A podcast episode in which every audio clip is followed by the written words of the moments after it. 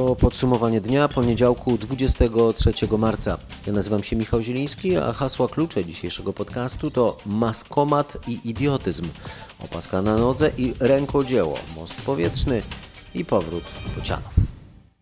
57 nowych przypadków zakażenia koronawirusem w Polsce potwierdziło wieczorem Ministerstwo Zdrowia. Przez ostatnią dobę tych przypadków przybyło 116 i to jest największy dobowy wzrost liczby przypadków e, w Polsce. To oznacza, że zakażenie stwierdzono do tej pory w naszym kraju w sumie u 749 osób, a szpitalom i stacjom pogotowia ratunkowego nadal brakuje środków ochrony osobistej. Coraz trudniejsza sytuacja z zaopatrzeniem jest choćby w zakaźnym szpitalu wojewódzkim przy ulicy Koszarowej we Wrocławiu. No jest z tym duży problem. Mamy na bieżąco, jest to łatane na bieżąco, ogromnym wysiłkiem wojewody, ogromnym wysiłkiem marszałka, a wszystkim dyrekcji, która szaleje i bardzo dużo osób prywatnych. Niemniej nie sądzę, że to są służby przeznaczone, to powinno gwarantować państwo, tym bardziej zużycie tych środków jest ogromne. Wiecie Państwo, pytają pytania do nas, dlaczego zużywamy tyle fartuchów? To jest w ogóle idiotyzm niekompetentnych osób. Idiotyzm i to z całym wykrzyknikiem. Jeśli Państwo weźmiecie do ciężkiego pacjenta wchodzi dwa, trzykrotnie pielęgniarka, przecież nie będzie chodziła w tym kostiumie, bo to jest w ogóle nieporozumienie. Jeśli wejdzie dwa, trzy razy lekarz, to macie sześć kostiumów na jednego pacjenta na dobę. Siedem dób, 42 e, kostiumy. Niestety od piątku mamy problem z tymi lepszymi. Używamy takich plastikowych trochę jak na wojnę biologiczno-chemiczną, ale już dyrekcja mówiła, że gdzieś zakupiła jakieś dostawy i one jedzą, uzupełnią, bo moi ludzie po prostu w tym leją. No. Mówi profesor Krzysztof Simon, konsultant wojewódzki do spraw chorób zakaźnych we Wrocławiu. Rząd zapewnia niezmiennie, że środki ochrony, czyli maski, gogle i kombinezony, czyli fartuchy, są w drodze, ale szpitale alarmują, że brakuje im tego rodzaju ochrony. Polsce, tak jak w wielu innych krajach świata, trwa akcja szycia maseczek i robią to m.in. więźniowie, o których będę jeszcze mówić e, w podsumowaniu dnia. Ale to rękodzieło, produkcję taśmową uruchamiają pierwsze zakłady przemysłowe, jednak do produkcji masek potrzebne są linie produkcyjne, no i materiał, specjalna włóknina filtracyjna. Masek brakuje. Na początku roku niemal połowa światowej produkcji pochodziła z Chin. Wtedy tamtejsze fabryki codziennie opuszczało 20 milionów maseczek.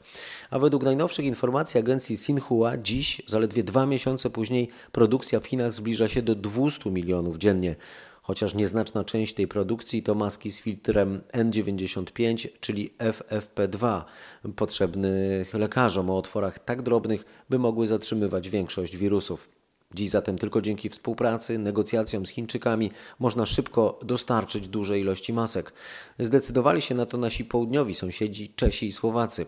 W ciągu ostatnich dni Czesi sprowadzili z Chin kilkanaście milionów masek dla mieszkańców i dla personelu medycznego.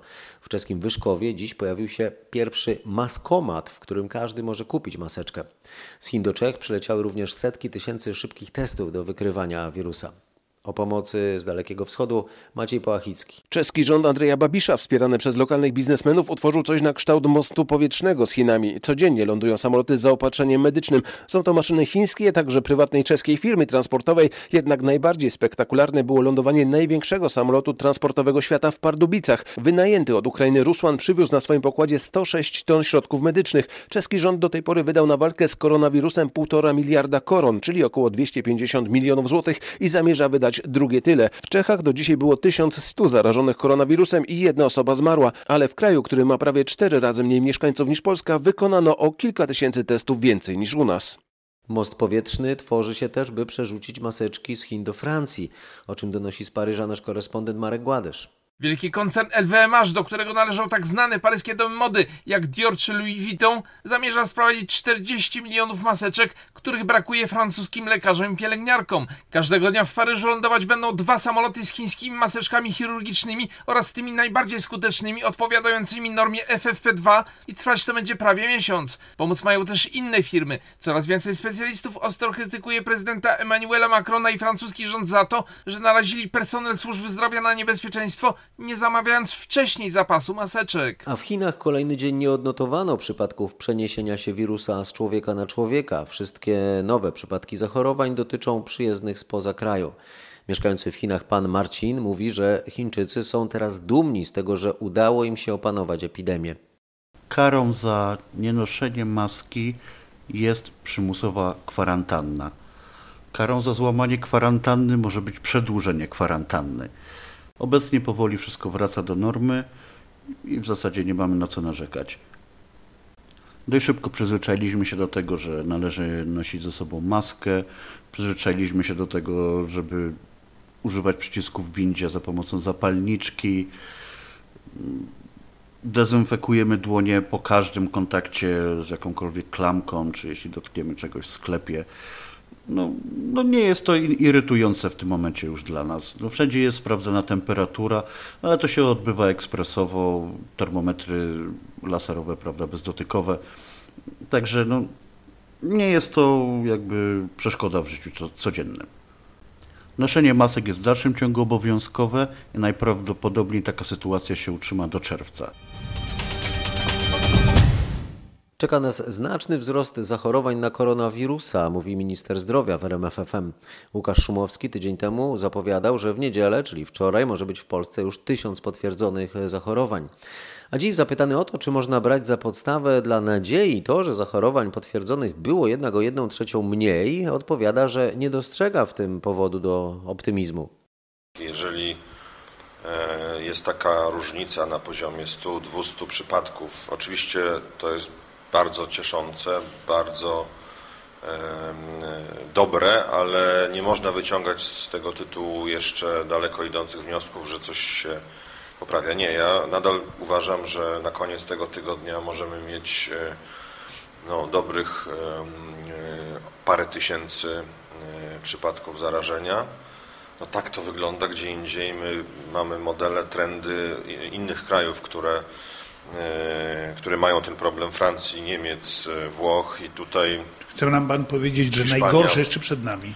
Tak, no, na pewno znaczny wzrost zachorowań, na pewno więcej osób, które będzie w szpitalach. Niestety dla niektórych to będzie e, tragiczne Minister mówi też, że nie ma powodu, by korzystać w tej chwili z możliwości, które daje mm, ogłoszenie stanu epidemii, bo nigdzie w Polsce nie ma wyraźnego, skupionego ogniska zachorowań.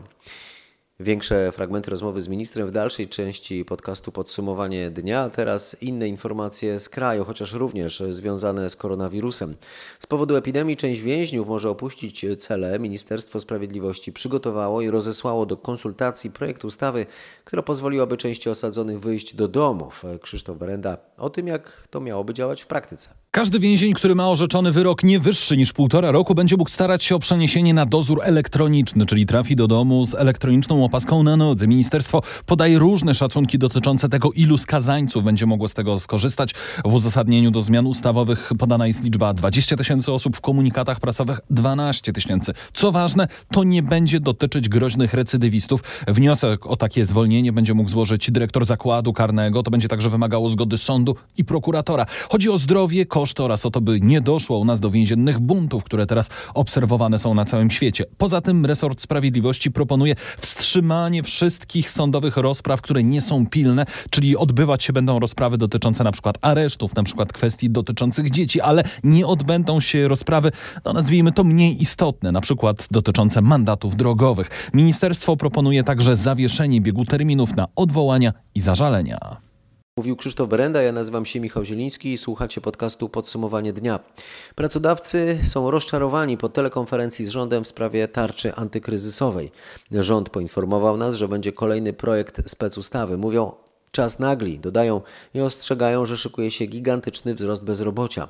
Alarmują, że kondycja polskiej gospodarki staje się wręcz krytyczna. Ja tylko uczulam rząd, żeby zrozumiał powagę sytuacji. W tym tygodniu może stracić pracę dwa miliony ludzi, a może trzy nawet.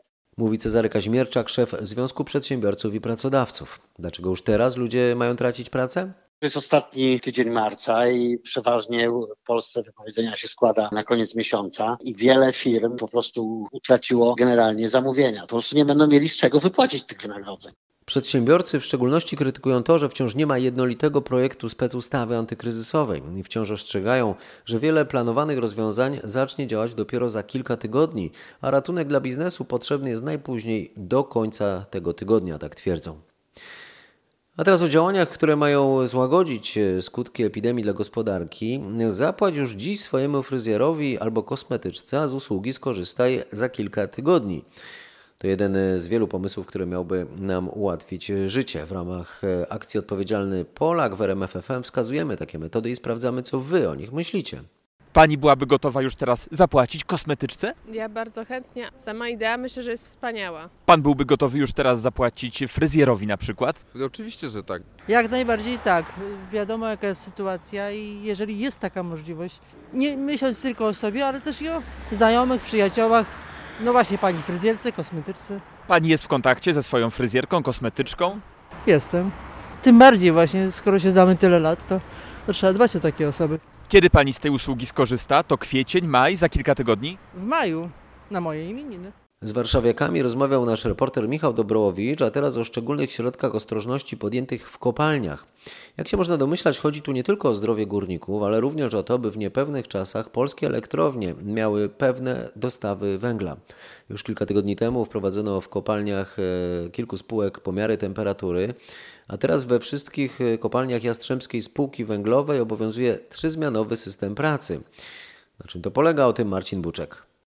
Jedna zmiana e, trwa teraz 6 godzin i dzięki temu dwie kolejne godziny po każdej zmianie wykorzystywane są na czyszczenie, odkażanie i dezynfekcję miejsc, w których gromadzi się sporo górników, na przykład w łaźni. Poza tym w takich miejscach jak łaźnia, cechownia czy okolice szybów zjazdowych, dzięki wprowadzonym ograniczeniom górnicy z dwóch różnych zmian nie stykają się teraz ze sobą. Wcześniej osoby, które kierują kopalnią też podzielono na specjalne grupy, które w pracy nie mają ze sobą kontaktu. Wprowadzone zmiany nie dotyczą jedynie tych stanowisk, które wiążą się z bezpieczeństwem bezpieczeństwem w każdej kopalni. Od kilkunastu dni wszystkie szkoły w Polsce muszą uczyć przez internet. Dyrektorzy i nauczyciele wykonali olbrzymią pracę, ale otworzył się worek z problemami, mówi RMFFM Marek Pleśniar z Ogólnopolskiego Stowarzyszenia Kadry Kierowniczej Oświaty, skupiającego dyrektorów szkół. Pojutrze, czyli w środę, wszystkie szkoły powinny zacząć realizować podstawę programową i oceniać uczniów. Przerwa w nauce w szkołach ma potrwać co najmniej do 10 kwietnia. Grzegorz Kwolek teraz o tym, jakie problemy wymieniają dyrektorzy. Resort oczekuje za dużo i na wyrost. Trzeba było nam zostawić autonomię, którą mieliśmy na początku, mówi Marek Pleśniar i proponuje zawieszenie w tym roku podstawy programowej. Należy oddać im e, całkowitą autonomię nauczycielom i szkołom i pozwolić im, żeby uczyli każdy według środków, jakie ma, i umiejętności, które szybko zdobywa, ale jednak musi jeszcze zdobyć. Jeszcze się musi wiele nauczyć. Wielkim wyzwaniem będzie sprawne ocenianie uczniów, bo z wieloma rodzinami kontakt cyfrowy jest bardzo utrudniony albo wręcz niemożliwy. Oceny będą nierzetelne albo niesprawiedliwe, alarmują dyrektorzy szkół.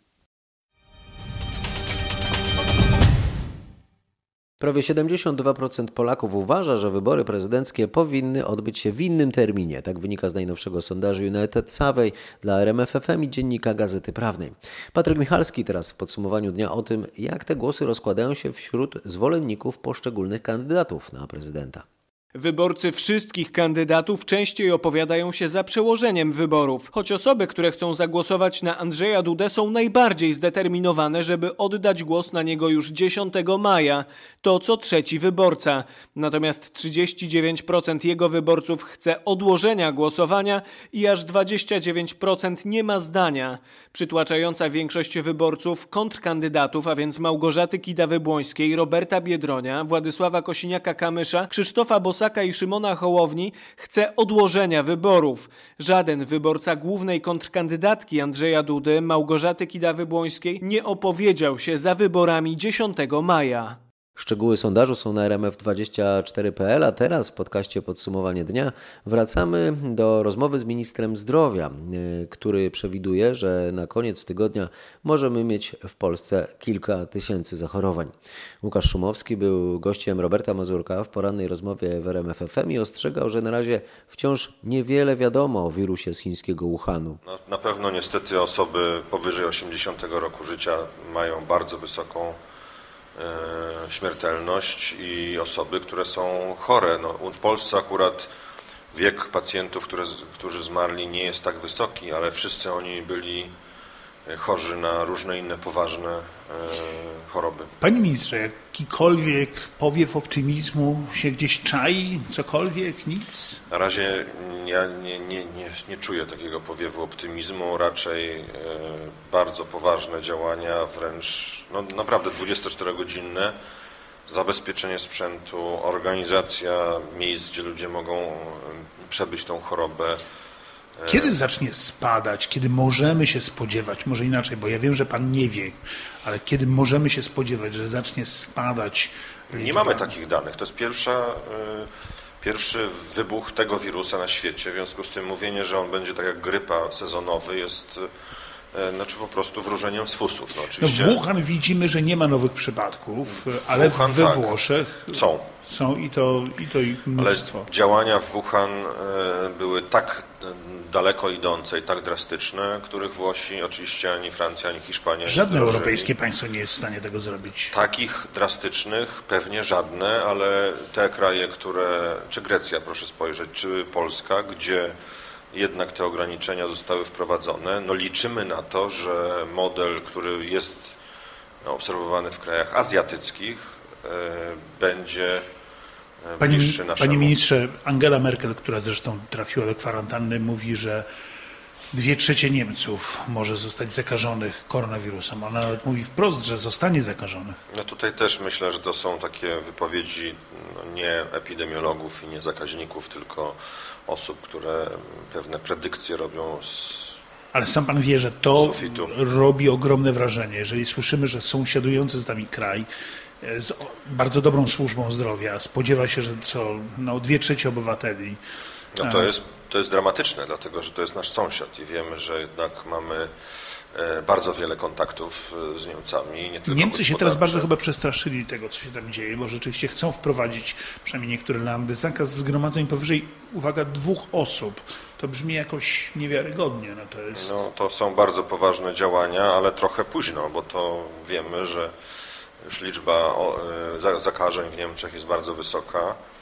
Pomimo, że to jest duży kraj, pomimo, że mają świetnie zorganizowaną ochronę zdrowia, no to pytanie, czy ta krzywa narastania chorych e, będzie taka, że dadzą sobie radę. Panie ministrze, pan ogłosił stan epidemii, czyli kolejny z tych szczebli, e, takich jeszcze nie stanów nadzwyczajnych, no ale właśnie stan epidemii, który zezwala panu jako ministrowi na przykład na wydanie zakazu opuszczenia jakiegoś terenu. Planuje pan e, Na razie nie ma, nie ma podstaw do takich terytorialnych zamknięć w Polsce, dlatego że mamy... A Nowe Miasto nad Pilicą, w którym to w szpitalu jest 27 chorych, 180 osób jest na kwarantannie, No to- to- a miastem rządzi w tej chwili strach. No to jest to, e, to, co pan redaktor powiedział, znaczy osoby są w kwarantannie, a szpital jest dezynfekowany. Natomiast gdybyśmy mieli tak duże różnice regionalne, jak miały Włochy, tak, czy Hiszpania, wtedy uzasadnione są zamykania całych regionów, ale w Polsce akurat mamy bardzo równomierne rozłożenie się osób zarażonych. No powiedzmy, wiadomo, że duże skupiska miejskie, Warszawa, Mazowsze czy Śląsk, no tam jest więcej tych przypadków, ale to nie jest tak, że mamy w jednym regionie Polski bardzo dużo zakażonych, a w drugim nic. Wtedy byłyby uzasadnione działania zamykające pewne obszary całkowicie. To były fragmenty rozmowy z ministrem zdrowia Łukaszem Szumowskim, a teraz w podsumowaniu dnia jeszcze rozmowa z kierownikiem Kliniki Anestezjologii i Intensywnej Terapii Szpitala Wojskowego w Krakowie, Wojciechem Szczeklikiem. Według profesora raczej nie uda się opanować wirusa i najprawdopodobniej pozostanie on z nami tak jak grypa, czyli będzie chorobą sezonową. Trzeba by mieć tylko nadzieję, że nie będzie tak groźny jak do tej pory. Koronawirus jednak mutuje i istnieje też obawa, że będzie groźniejszy dla coraz młodszych ludzi. Obecne działania dotyczące zamknięcia miejsc publicznych mają na celu tylko spowolnienie rozwoju zakażeń i przygotowanie służby zdrowia na najtrudniejszy okres, a ten dopiero przed nami, mówi profesor Wojciech Szczeklik. Czy my jesteśmy w stanie w jakiś sposób odpornić się na wirusa, albo że jeżeli ktoś już go przechorował, to nie zachoruje znowu? To jest krótki czas, e, żeby na to pytanie odpowiedzieć, ale patrząc na to, jak to przebiega do tej pory, jest bardzo mała szansa, żebyśmy drugi raz zachorowali w bliskim okresie odstępu czasu. Czyli dajmy na to, jeżeli teraz bym przechodził tą chorobę, to małe szanse, czy za miesiąc, czy za dwa miałbym tą chorobę przejść ponownie. Ponieważ ten wirus e, dosyć szybko mutuje, dosyć szybko zmienia swój materiał genetyczny, to my na pewno nie będziemy w, pe w pełni e, odporni na, na następne zakażenie. Także ktoś, kto przeszedł je raz, e, być może za rok czy za dwa, może zachorować ponownie na tą chorobę, ale mamy nadzieję, że już trochę lżej niż, niż, niż, niż teraz. To jest tak, że to już jest pandemia. Jak pan wie, tydzień temu ogłoszono właśnie stan pandemii przez WHO, czyli tak naprawdę niezależnie gdzie pan jest na świecie, ma pan szansę, że zarazi się pan tym wirusem. Niestety w przypadku choroby COVID-19 mówimy o, o chorobie, która dotknie znacznie większą, już dotknęła znacznie większą ilość osób. Na dzisiaj to jest przeszło 200 tysięcy, a, a niektóre szacunki są takie, że nawet większość społeczeństwa na świecie może tym wirusem no, przejść, przejść to zakażenie. Także oby tak nie było, ale, ale, ale na razie nie mamy lekarstwa, nie wiemy jak go zachorować, zahamować i, i, e, i, i dlatego tak ważne jest to przestrzeganie tych zaleceń sanitarno-epidemiologicznych, żeby, żeby ten wirus nie rozprzestrzeniał się w dużej ilości osób w tym samym czasie, bo wtedy Wtedy mamy taką sytuację, jak, jak to ma miejsce we Włoszech, czy na początku w Chinach, gdzie e, dużo osób choruje w bardzo krótkim czasie i tak naprawdę e, ochrona zdrowia, niezależnie w jakim to jest kraju, no widzimy to na przykładzie Włochów, którzy mają bardzo dobry system zdrowotny, nie jest w stanie e, podjąć tego wyzwania. Nie mamy miejsca dla tych pacjentów, nie mamy gdzie ich hospitalizować, a przede wszystkim zaczyna brakować miejsc na intensywnej terapii, czyli tam, gdzie mają trafiać chorzy o najcięższym przebiegu. Z profesorem Wojciechem Szczeklikiem rozmawiał reporter RMFFM Marek Wiosło. A bociany, jakby nigdy nic, wracają do Polski. Pierwszym e, przybyszem z dalekiego południa może już pochwalić się bociania stolica Polski, czyli warmińsko-mazurskie Żywkowo. O pierwszym bocianie w Żywkowie nasz reporter Piotr Błakowski rozmawiał z Sebastianem Menderskim z Polskiego Towarzystwa Ochrony Ptaków. Czy w tym przypadku kto pierwszy, ten lepszy? E, oczywiście tak. Bocian, który przyleciał jako pierwszy, ma do wyboru e, ponad 40 gniazd, więc na razie, na razie przesiaduje na jednym, ale bardzo możliwe, że za chwilę zmieni i będzie oglądał kolejne. A jakie gniazdo wybrał? Na drzewie, na domu? E, na razie siedział na słupie energetycznym z platformą. Gniazdo dosyć młode w gruncie rzeczy, bo zrobione dwa lata temu. Być może dlatego może nie ma pasożytów, nie wiemy. No zobaczymy, zobaczymy gdzie dalej usiądzie. Jeżeli chodzi o żywkowo, Dlaczego bociany upodobały sobie to miejsce? Nieskażone środowisko, e, brak przemysłu, e, ekstensywne rolnictwo, e, dużo oczek wodnych, rozlewisk bagien, dużo pastwisk łąk. To powoduje, że bociany mają bardzo dobrą bazę żerowiskową, a dodatkowo jeszcze mają bardzo dużo gniazd. No właśnie, o te gniazda dbacie. Staramy się co roku remontować, staramy się pilnować, żeby nic im się nie stało. Czasami potrzeba jest przeniesienia gniazda z budynku na słup, natomiast w przypadku Żywkowa staramy się jednak zachować to, e, ten tradycyjny krajobraz. Jeżeli chodzi o liczbę bocianów, który rok był rekordowy, albo jak to wygląda każdego roku, ile pojawia się? Przylatuje do nas do Żywkowa od 30 do 40 kilku par. Natomiast rekordowy był rok 2017, gdzie gniazdowało w Żywkowie 50 par podjęło lęgi. Także to był naprawdę rekordowy rok. Dlaczego warto mieć buciana za sąsiada? Przynosi szczęście, piękny. Y, mamy tak naprawdę żywą telewizję za oknem. Bardzo atrakcyjne jest mieć bociana, nie musimy patrzeć na krajobraz przemysłowy, na brudne chodniki. Mamy bociana, który jest y, dynamiczny, który przynosi pokarm, przynosi materiał gniazdowy. No ja osobiście bardzo bym chciał. Y, czy bociany, które przylatują do Żywkowa, one wracają do swoich gniazd? Macie jakieś takie badania? Rozpoczęliśmy w 2016 roku obrączkowanie młodych bocianów w Żywkowie.